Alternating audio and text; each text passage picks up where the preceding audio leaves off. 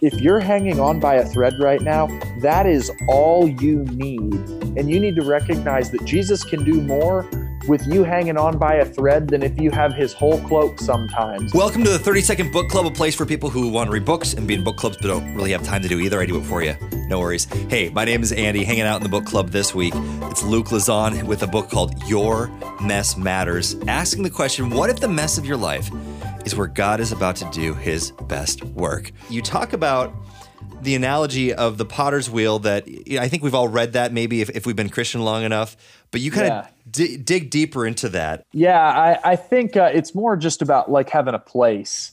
Uh, you know, recognizing ob- obviously the sovereignty of God and how a lot of times we try to play the role of the potter instead of being the clay. And I think it's uh, uh, a lot of the issue with it is indicative of you know even even the way that a lot of people preach these days is you know you can either make Jesus the central figure and character of the story, or you can try to make yourself uh, the central figure and character of the story. And so uh, it's funny, you know, it can work for a little bit as you're trying to mold and shape your own life, but at some point you realize I got to get off the wheel as far as being in the role of the potter, but I need to submit and get onto it as far as being the clay and allow him to work in my life. And so, you know, uh, I love how God says, you know, hey, can I not do with you, uh, do with uh, you as I have done with this clay? And it's like, just insert your own name there, man. It's like, hey, Luke, can I not do with you as I've done with this clay? Hey, Andrew, have, can I not do with you as I've done with this clay?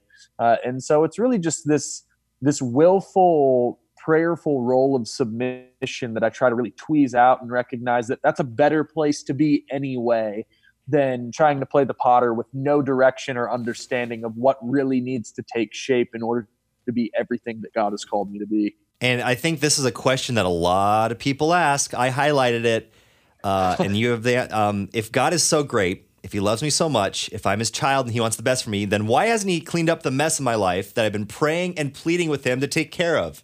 The biggest comfort to me, I'm always going to defer to scripture here, is uh, Hebrews 12, man, uh, is is probably the greatest. I don't know how a lot of people grew up, but I know that in in my house, you know, uh, there there was some discipline that took place every now and then. And Hebrews 12, it it's talking about like, hey, does does God not discipline the son whom he loves? Does God not discipline the daughter whom he loves? And I realize not everything is discipline. That's just one aspect of it. Uh, another thing is there's like a sanctifying there's a sanctifying process that can only happen through the lens of suffering right? I mean it, it's so funny you go even just one chapter earlier the hall of faith. And and we love those big crescendo moments in sermons where we're talking about how you know what uh, what people intended for evil god intended for good when you're joseph and how you know joseph was he was he was down and now uh, look where he is man. He went from the the prison to the palace and it's like but but you realize in our own lives we just hate the idea of of being in the prison. We hate the idea of being in the pit. We hate the idea of being in a mess. But the reality is that that god doesn't use anybody outside of those circumstances. He only uses people that have gone through things. And and i know that we all have gone through things. I'm not here to compare uh, yours to mine. If you, I've heard it said, if you've got like your arm got cut off and I got my finger cut off, I'm not going to be like, oh, yours is bigger. That must hurt more. Like to me, mine hurts. Uh, and I'm sure whatever's happened in your life, it hurts. Uh, but sometimes there's something that God can only teach in the soil of suffering that we can't learn any other way. And I think anybody who's been a Christ follower long enough realizes there's a different level of dependence that you learn in the midst of the messiness of life than you would at any other time when things feel like, you know what, I can just coast right now. So it's a sanctification process, it's a discipline process. And in both of those things, the bigger overarching thing I'd say is it's a loving process. Uh, what parent that loves their children is not going to is not going to put them through some difficult things. I, I would argue no good parent is going to just allow their kid to coast through life. That never produces any solid fruit, as we've seen over and over again uh, over the course of life. So I, I don't know, maybe it was it was the guy in me, but I loved the analogy in your chapter, The Gift of Pain and How to Press, press Through It, about becoming the katana. Oh yeah, oh yeah. That's my personal favorite. Uh, I'm not gonna lie. it's uh it, it really is it's it's crazy um you know it's funny as i was writing the book uh, and it's not like this overly like dude book or anything. Shockingly, I've probably had more females that have given me positive feedback and read it. But I did. My editor was like, "You have so many like war illustrations in here. What's the deal?" I'm like, "I just love history." Um, but yeah, the katana man is is interesting. How Japanese sword makers would just uh, make these blades that are considered one of the greatest weapons in history, pre guns especially. Uh, just that it it had incredible balance, that it was both hard in the right areas and soft in the right areas, that it was flexible, but that it it wasn't too flexible. It was it was the perfect weapon, but it was only created through difficult circumstances.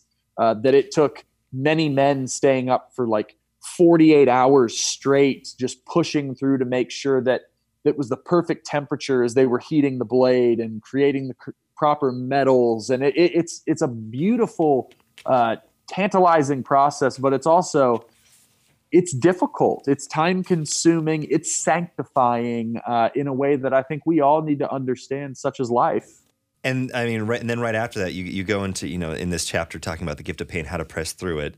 It's easy to say God will bring breakthrough. We have to accept that breakthrough doesn't avoid pain; it attacks it and, and, and then you share, you know, that Jesus says, "My power is made perfect in weakness." I, I said in that chapter that there's something about being in it that's different than anything else, uh, and, and, I think um, a lot of times the way that we look at a circumstance when we find ourselves in the midst of a messy moment or we find ourselves in the midst of pain, we go, well, I just need to wait for this to pass. I need to get over it. I need to get around it. I need to get under it. I, I so, some way, but we never we never want to sit in it and realize that there's something that's happening in this in this moment and in this season as I'm trying to get through it. Uh, you really can't go through something unless you are comfortable with the fact that you are in it. There's a reason that you are in it that God is doing something beautiful in the midst of all that pain and difficulty, uh, and that and that He's really gonna He's really gonna bring you through it. But you can't avoid certain aspects of it in order to truly learn what's necessary in that season and everything that God has for you, as difficult as it can be, because Lord knows. I mean, that's not that's not an easy ask. That's not like an easy thing to wrestle with, but rather it's something that you really got to go. You know what? I'm gonna I'm going to figure this out. Uh, I'm going to go deep with God here. Uh, I feel like God's building depth in, in my life, and I'm I'm committed to that. I'm committed to Him, and I want to see what's on the other side. But I first got to learn some things on this side before I can really put them into action in the future.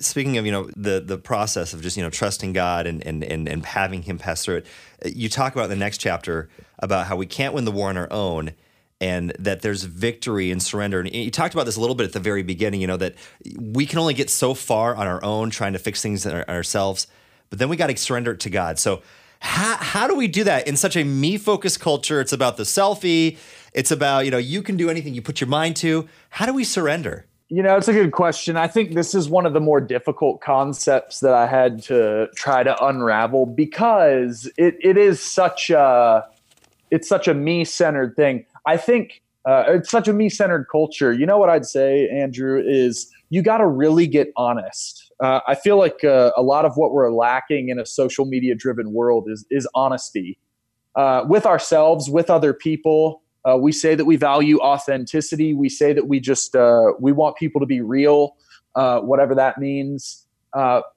And, and we say that, but then we go and we post the perfect photo, the filtered photo, the everything. We care a lot. We care a lot about our image. I know I care about mine. Um, you know, it's it's funny. Like I'll I'll meet with young people all the time. They're like, I don't I don't really care about uh, you know what's going on with my social media and you know he's the, i just i could care less. I'm like well do you have it? Because if you have it you care. Uh, if you really didn't care you wouldn't have it. That's what not caring is. But we all care to some degree. Uh, but it's it's really when you surrender when you surrender the idea of your own image to being conformed to whatever it is that Jesus is trying to make out of you, that you're trying to really conform to his image, that he's ultimately the goal. It's really getting yourself in a posture of honesty where you go, I'm I I am nothing on my own. I mean, I, I am not able to do and be who I'm supposed to be on my own. No matter how much I try to make myself out to be the hero of the story in the eyes of other people, no matter how many sermons I listen to where people try to say that I'm David, um, Jesus is David. Uh, Jesus is the hero of the story. And until I recognize that I had to be rescued, I can't surrender. But the moment that I realize I'm not the hero of my own story, but I get to play a significant part in the history and in and obviously in God's story that he's writing throughout history, I'm willing to submit to the greater idea of what he is playing out through the church and through his people than anything that I could make of myself. There's nothing that Luke can make of Luke that is going to be better than what God could make of Luke. Uh, hmm. I, I just, I so deeply think we have to get honest above all else uh, because until we truly get honest with ourselves and with those around us, we're just playing these fictitious characters and and really just uh, trying to mask the reality of what we're going through and who we are in order to be seen well in the eyes of other people. And God kind of becomes this afterthought. But if we're truly surrendered to God, if we are truly of the idea that He's the Lord of my life, the hero of my story, that He's using me by his grace to enact me as part of something that he's doing great throughout this world for the glory of his name. Are you kidding me right now? Like, I will submit to that. And that's going to be the true difference maker. People can tell when someone is truly submitted to God. Uh, I think people go, okay, that's wild that you feel the way that you feel because that's significantly different than the way that others portray themselves. And I'd say, yeah, of course it is, because even Christians, we are trying to make ourselves look a certain way to the rest of the world when really we need to be submitting ourselves to what God wants us to do for His glory and His name. And if we're walking in that, then it's impossible to live this life unsurrendered. You have to surrender to God. Very same, very similar to the way that we talked about the potter's wheel at the beginning uh, of our conversation here. And I think uh, one thing, I know surrendering, it's such an important thing, but somebody might be listening right now that says, Boy, I am just hanging on by a thread. I don't even know where to start. I don't know what to do next. Uh, you talk about a, a, great example in the Bible in, in Luke of the, this woman who was absolutely yeah. hanging on by a thread. And, and, and, you know, what did we, what did you learn from her story? Well, I love my favorite part of that story, Andrew, is it says that I think it's Luke 8, verse 48, that it says that the woman just touched the fringe of Jesus' garment. And in pastoral ministry, over the past five, six years, what I've found is is a lot of people they'll come up to me and they'll be like, Luke, I uh, you know, you just don't understand what I'm going through. I feel like I'm hanging on by a thread, and I'll read this story with them, and I'm like, listen, a thread is all you need. If you're hanging on by a thread right now, that is all you need and you need to recognize that Jesus can do more with you hanging on by a thread than if you have his whole cloak sometimes because there's things that Jesus can do at the end of that rope where you feel like I got nothing else left to hang on to except for him. You're in a beautiful spot uh, because that is that is when God starts to do some of his most incredible miraculous work through his power for his people right? Uh, and so I always try to encourage people that that that is probably one of my favorite stories in the Bible because that woman's situation is so dire. Uh, I mean, she's been sick for 12 years. And i think at the time that i wrote the book i tried to detail like do you know how long 12 years is? Like obama wasn't in office when i finished the writing the book you know from that point 12 years prior. The iphone wasn't a thing when i had written the book when i finished the first draft. Like 12 years is a long time to be suffering the way that she's been suffering. And when she's like, you know what, I'm just going to go see this Jesus, and she gets a thread of his cloak, that's when her whole situation changes. So if you're listening to this today and you're like, Luke, I am, I, I know what you're trying to say, man, but I'm hanging on by a thread. Hold on to this truth that a thread is all you need. Mm-hmm. Uh, and and God can do more with that thread than you could ever ask or imagine you talk about towards the end that you can go you go from a mess to a masterpiece. And, and there's two camps when we share our story. Yeah i i think um it's so funny man. You you kind of have you have a group of individuals that will be like you know i just don't know if it's really going to matter. And then you have this other group of individuals that's very like this is this is everything. Um and and i know for me like i grew up you know where my testimony is not like overly like man you know like i was drunk and stoned stumbling out of a strip club. Mm-hmm. and you know that's when jesus flew down to me on a flaming chariot and said to me like hey man like uh, i don't know if you know this but i'm god and i really have a plan for your life and you should follow me. And i was like yes god. And in that moment my whole life was transformed. So here i am.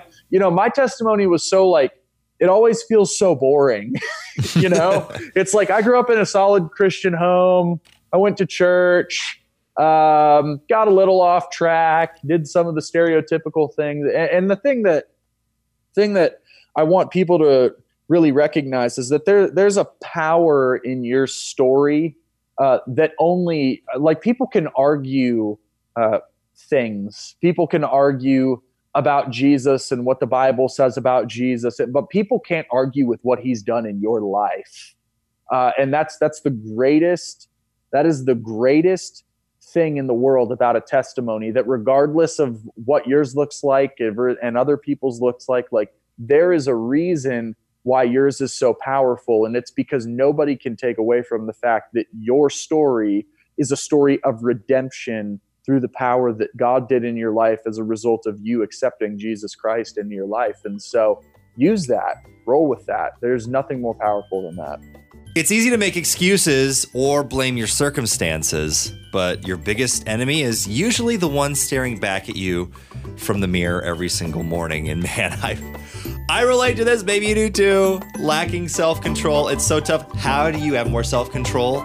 Is it just a simple thing of saying I'm going to have more? Where is God and the Holy Spirit a part of this? Drew Dyck has written a book about this called Your Future Self Will Thank You Secrets of Self Control from the Bible and Brain Science. And you know what? Spoiler alert, they actually say the same thing. That's coming up next week on the 30 Second Book Club.